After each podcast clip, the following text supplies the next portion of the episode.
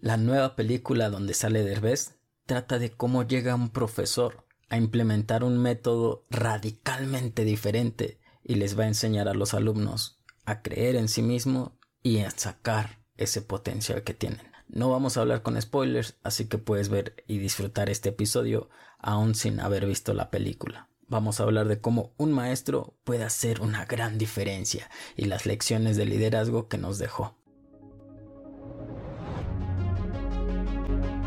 Bienvenidos a su podcast, Liderazgo Consciente, el lugar donde compartimos ideas para desarrollar el líder que tú eres y así juntos hacer de este mundo un lugar mejor. Esto es Liderazgo Consciente con Rodolfo Mendoza. Hola, hola, hola, buenos días, buenas tardes, buenas noches. Adáptalo al momento en el que me estés escuchando. Recién vi la película de Radical y me pareció buenísima, pero sobre todo esencial para todo maestro. Porque yo siempre he dicho que un maestro es un líder. Desde el primer episodio que grabé en este podcast, que de eso ya tiene tres años, hablé y puse como ejemplo a un maestro. Ese episodio relato un cuento de un maestro, de una maestra, muy bonito y muy conmovedor.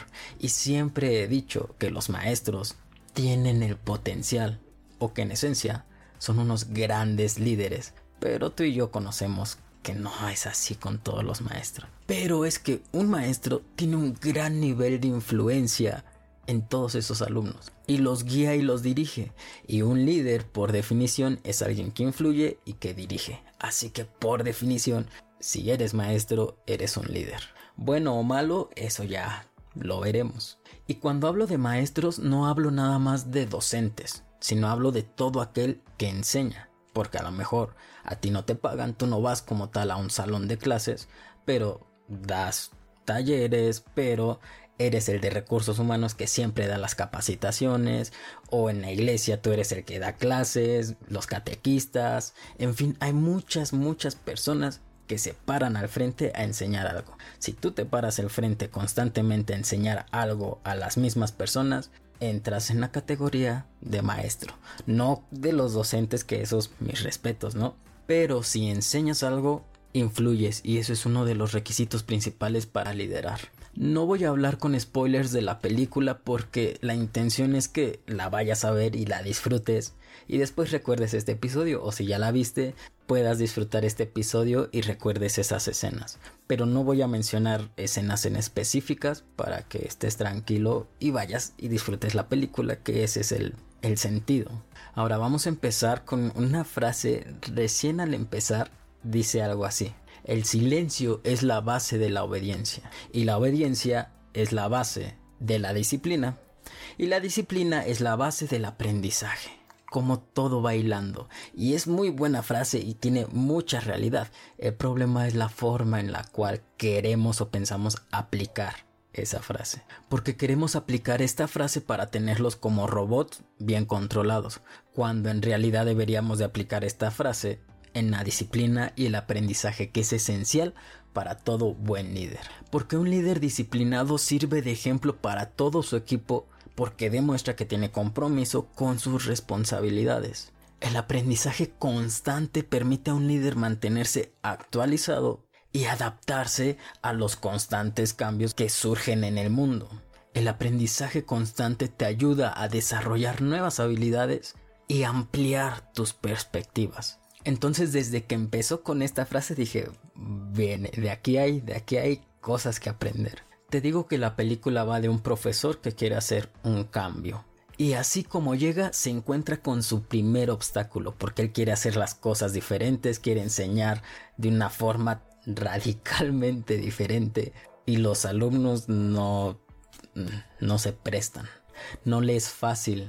Y tal vez no a los alumnos porque no quieran, sino porque se sacan de onda. Es como esto por qué está pasando, nunca hemos visto algo así, llevamos seis años aprendiendo en la escuela y ya sabemos lo que es normal. Este parece loco, realmente nos va a enseñar y no digamos que no tiene un feedback o que no tiene una aceptación inmediata de parte de los alumnos. Tienen esta como no rechazo total, pero es mm, no sé, a pesar de que él sabe que es una metodología diferente que los puede ayudar y que los va a beneficiar, no le es fácil aplicarla, aunque él quiere y aunque él está dispuesto y se ve cómo está comprometido con esa forma diferente de enseñar desde el primer momento. Pero los alumnos no quieren, no están en la misma disposición. Es el primer obstáculo que se encuentran, pero él no se rinde, él no lo deja de hacer. Y sigue y sigue y sigue hasta que se gana a los alumnos. Y ahora sí, ya los alumnos están dispuestos a aprender con su metodología. Pero no le fue fácil. Los alumnos no lo aceptaron luego, luego. Los alumnos no querían luego, luego. Los alumnos no estaban dispuestos 100% en querer hacer un cambio con él. Pero este es el primer obstáculo que se encuentra. Dentro de las clases y todo esto quiere ir a la biblioteca, llega a ocupar la biblioteca y resulta que hay un protocolo que seguir, que tienen que avisar con un día de anticipación si quieren ocupar la biblioteca. Y me recordó mucho a esos sistemas empresariales que son como de...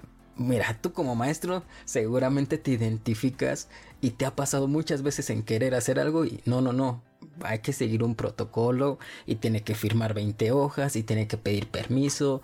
También en las organizaciones hay mucho papeleo que es totalmente obsoleto, que nada más sirve como un obstáculo para un crecimiento o un aprendizaje en este caso. Y por situaciones que llegan a pasar nosotros mismos, usamos ese protocolo para obstaculizar. Y no digo que los protocolos no sean necesarios, obviamente los protocolos son necesarios, pero hay que evaluar cuáles sí son necesarios y hay que aplaudirlos y hay que dejarlos, porque nos van a salvar la vida pero hay otros que solo son papeleo y que nada más obstaculizan. Y eso no queda solamente ahí. Una niña quiere un libro que está muy por encima de su educación, está en la primaria y pide el libro de filosofía. Tiene la curiosidad y tiene el potencial y podría aprender, pero alguien, una persona le dice que para qué o ella para qué lo necesita, que no piense en esas cosas. Me da mucha tristeza el pensar en cuántas ocasiones uno como líder dice esas cosas que le quitan la ilusión a alguien, que está entusiasmado, que quiere aprender y que no va a hacer daño a nadie, que al contrario podría ayudar y beneficiarse él y a otras personas, y con comentarios que parecen insignificantes, los bajamos y no los dejamos tener esa ilusión por crecer. Y hablando del libro que pide la niña, dentro de la clase surge una frase dicha por una niñita inspirada por un filósofo, que dice, tienes que hacer todo lo que puedas por todos los que puedas. Ya sé que esta frase es debatible, ya sé que esta frase tiene sus pros y sus contras, pero si allá afuera todo el mundo, la sociedad, incluso las familias, les van a decir que sean egoístas, que solo piensen en ellos, no está mal el tener la contraparte. Incluso es sano mostrar esto y tener un debate o tener una conversación en base a este tema. Pero bueno, va avanzando el profesor en el salón, en la escuela, y después de un tiempo, ya sabes, estas juntas donde hay varios maestros reunidos, donde van a tomarse su cafecito y hay otro maestro ahí, aparece otro maestro, un colega de él, y le quiere dar un consejo. Él no le dice que no, lo escucha, pero cuando le dice tienes que mostrarle a los niños quién es quien tiene la autoridad, sabe de inmediato que no va con su ideología. Por lo tanto, los consejos que le pueda dar, aunque tenga más experiencia o aunque sean colegas, esos consejos no le van a ayudar. Y me recordó mucho a el detenernos a reflexionar sobre la experiencia. A veces nos dejamos llevar por alguien que tiene 10, 15, 20 años de experiencia pero no recuerdo dónde leí, no recuerdo dónde leí, pero bueno, decían que no es lo mismo tener experiencia a tener un año repetido tantas veces. Puedes decir que tienes 10 años de experiencia, pero ¿cómo sabes si realmente son 10 años de experiencia o solo es un año que repetiste 10 veces? Porque es lo mismo. Y del primer año al décimo año sigue lo mismo. Entonces 10 años de experiencia no son, ¿verdad? Esto lo digo para que entendamos que podemos aprender de la experiencia de los demás y eso no significa del tiempo de los demás. Podemos aprender de alguien que realmente tiene 10, 15, 20 años de experiencia, pero también podemos aprender de alguien que apenas, entre comillas, tiene tres años. Pero si son tres años realmente de experiencia, ya son muy valiosos. Y podemos aprender de ellos, pero hay que evaluarlos. La habilidad de un líder en discernir entre un bueno y un mal consejo es esencial para tomar buenas decisiones y tratar de evitar los mayores errores, porque escuchar malos consejos te puede llevar a decisiones inapropiadas, te puede llevar a perder la integridad con tus decisiones y tu objetivo y desviarte del camino que habías trazado que pensabas que era el correcto. Y constantemente se muestra este colega como el contrapunto. Y yo lo veo como el segundo tercer obstáculo al que se enfrenta este maestro que quiere hacer el cambio. Porque primero se enfrentó el obstáculo de hacer el cambio con los alumnos, con los que lo escuchan. Después, tratar de hacer el cambio y tener el obstáculo de los mismos colegas, de los que se supone que deberían de trabajar en conjunto y trabajar y verse como igual y esos mismos compañeros son los que te ponen el pie y esos mismos compañeros son los que no te permiten crecer o hacer las cosas que tú quieres porque son diferentes. Cuesta mucho trabajo. Porque mira, en la película los niños al poco rato entendieron y sí, logró ese cambio y ahí están con con él. Pero los colegas, no hablo de adaptar su método, hablo de por lo menos dejarlo hacer y los colegas en varias situaciones se ve como lo quieren jalar a lo del sistema, a lo que ya está establecido, a la corrupción, porque los colegas ya se acostumbraron, porque los colegas ya se rindieron a lo mejor, porque los colegas están muy cómodos trabajando así, y el querer hacer las cosas diferentes y que los mismos colegas no lo dejen, ay, son cosas con las que tiene que vivir un líder. Pero no te rindas y no te pases al lado de esos que no quieren hacer ese cambio. Y en uno de estos no enfrentamientos, pero diálogos que tienen entre el profesor y el colega, le pregunta, oye, ¿sabes cuáles son las palabras más poderosas que puede decir un maestro? Y contesta, no sé. Pues justo son esas palabras. Aceptar, tener la humildad y reconocer que no lo sé, como líder es esencial. Y mira que no es no lo sé y quedarte sentado, es no lo sé, pero te lo voy a investigar. No lo sé, pero lo voy a resolver. Yo recuerdo cuando me llamaban a conferencias en universidades, me daba mucho miedo a la hora de que pasáramos a las preguntas y respuestas, porque decía, ¿y si me preguntan algo que no sé? ¿Qué voy a decir? ¿O cómo voy a quedar? Hasta que vi a un monje del Tíbet que sabe mucho y que habla de muchas cosas, en una sesión de preguntas y respuestas le hacen una pregunta y él responde, no sé, perdón. Siguiente pregunta y no pasó nada. Fue así como de, ala, dijo que no sabía, pero no pasó nada. Es aceptar que no lo sé, pero me voy a preparar, pero voy a investigar, pero te voy a dar la respuesta de todos modos. No ahorita, pero después pero tener la humildad para reconocer lo que no sabemos es fundamental para un líder. Y quiero repetirte lo del aprendizaje constante porque este método en la película se ve que no lo implementa este maestro o que no lo inventó, sino como que se inspiró o lo aprendió viendo en internet, por eso estaba muy interesado en que los alumnos tuvieran internet porque de ahí se puede tener un aprendizaje constante. Esta metodología que él intentaba implementar no la inventó él, sino que aprendió de alguien más. El reconocer que no sabemos todo y que hay alguien de quien podemos aprender aún sin conocerlo, porque aquí este profesor nunca habló de, ah, es que yo conocí uno de mis maestros, implementaba este método. Eh, le enseña un video que es, mira, es este, porque ahorita el Internet es una herramienta que podemos utilizar y que podemos aprender de todo el mundo. Y tienen una charla entre que los niños de hoy ya cambiaron, pero después corrige el director. No, no, bueno, el mundo ha cambiado. Y de inmediato surge la pregunta, ¿y por qué nosotros no? ¿Por qué la forma en la que enseñamos no? Ese es el asunto, porque si todo está cambiando, ¿por qué el sistema que ocupamos para aprender, para enseñar, sigue siendo el mismo. Y creo que estas son dos cosas que se han dejado como en el olvido, que se ha seguido como la metodología de la prehistoria, porque todo ha cambiado, pero la forma de enseñar, no. La forma de dirigir y de ser un líder, no. Tenemos el concepto de liderazgo antiguo y creemos que la forma de dirigir a la gente tiene que ser la misma que se hacía hace 20 años. Y ya no es así Por eso a mí no me da miedo decir que tengo 6, 7 años en esto del liderazgo, porque más que desventaja, para mí es una ventaja competitiva. Y también el liderazgo es bien difícil de cambiarlo porque detrás hay todo un sistema que no te lo deja tan fácil. Así como la educación. Porque justo se enfrenta a un tercer cuarto obstáculo. Digamos que llega como el gobernador. Temas de corrupción y esas cosas. Y entonces no le parece que este maestro esté alborotando el avispero. Y el mismo sistema de acá arriba no lo deja hacer ese cambio que él quiere y que está dispuesto de hacerlo. Pero los altos mandos, hablo del gobernador, no lo dejan y lo suspenden.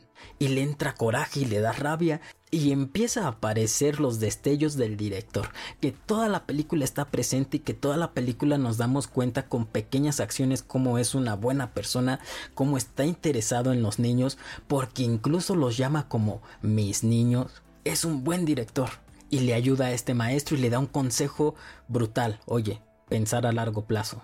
No ganas nada si te despiden porque ya no vas a poder seguir con esta metodología con estos niños. No es que esté de acuerdo en las decisiones que están tomando, pero pensando a largo plazo, mira esto, lo podemos dejar pasar y seguir. Y entonces se calma un poco el maestro y es como de, ok, pensar a largo plazo. Como líder ya he hablado mucho de la visión, en muchos episodios hablo sobre la importancia de tener una estrategia. Como líder es fundamental pensar a largo plazo y tener objetivos a largo plazo porque esos son los que se mantienen y esos son los que se quedan. Son necesarios los objetivos a corto plazo y también nos toca como líder hacerlos, pero detrás de eso debe de haber un pensamiento a largo plazo. Pensar a largo plazo también implica el anticiparse a los desafíos, a los problemas, a los cambios que podrían surgir. Pensar a largo plazo te permite estabilidad, tener innovación y creatividad, una cultura organizacional fuerte o estable, una mejora continua porque pues se piensa a largo plazo, incluso una planeación de sucesión dependiendo el caso o dependiendo la organización. Lo que te digo es que pensar a largo plazo es esencial en un buen liderazgo. Pero por otra situación que surge este profesor entra en depresión porque es pesado, porque cree que pues no está teniendo los resultados que esperaba, que todo lo contrario, que tuvo resultados desfavorables para los niños. Y entra otra vez el director a sacarlo de ahí. Esta relación que tiene el director y el profesor me pareció maravillosa porque es justo la que necesitamos. Todos estos agentes de cambio te puedes llegar a cansar, te puedes llegar a querer rendirte y todos necesitamos a alguien que nos impulse a seguir. En este caso fue el director, el que habla con él y lo convence y lo hace regresar y retomar ese camino, esa ilusión y esa esperanza que ya venía profesando. Pero también fue el profesor quien sacó a ese director de su zona de confort porque el director ya era buena persona, porque el director ya le importaban los niños, pero le hacía falta alguien. En su escuela no había nadie diferente, no había nadie que le siguiera esta locura, esta, este interés genuino por los niños y se encontró a este maestro. Si sientes que estás perdiendo la pasión, si sientes que estás perdiendo el interés, si sientes que te estás rindiendo, busca a alguien. Dentro de tu organización, dentro de tu escuela, dentro debe de existir otro medio loquito que piense igual o muy parecido, que te ayude, que te impulse. Y si no, suscríbete, que aquí estamos creando una comunidad de líderes loquitos pensando que se puede hacer un cambio en el mundo a través del cambio propio. Suscríbete porque te aseguro que en algún momento llegará un episodio de esos que te ayude a seguir adelante, porque eso es lo que trato de hacer.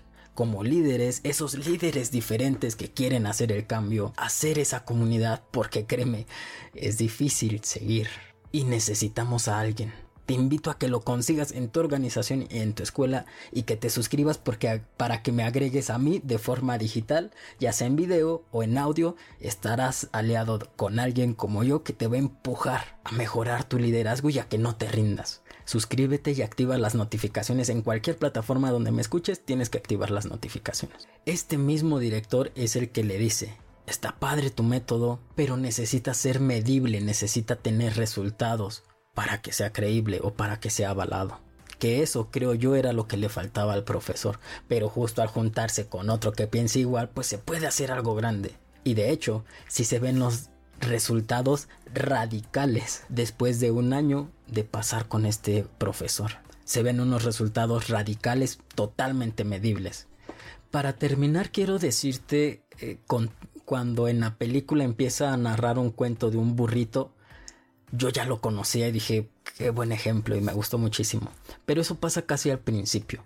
Y te lo quiero mostrar ahorita porque es la contraparte. Al final de ese cuento, el maestro les dice, solo hay una cosa que puede detenerte si tú lo permites. Y ese eres tú mismo. Esto es muy inspiracional, esto te hace tener ilusión. Y está muy bonita la frase. Y al final de la película también dicen, hay veces que creer no es suficiente. La realidad es la realidad.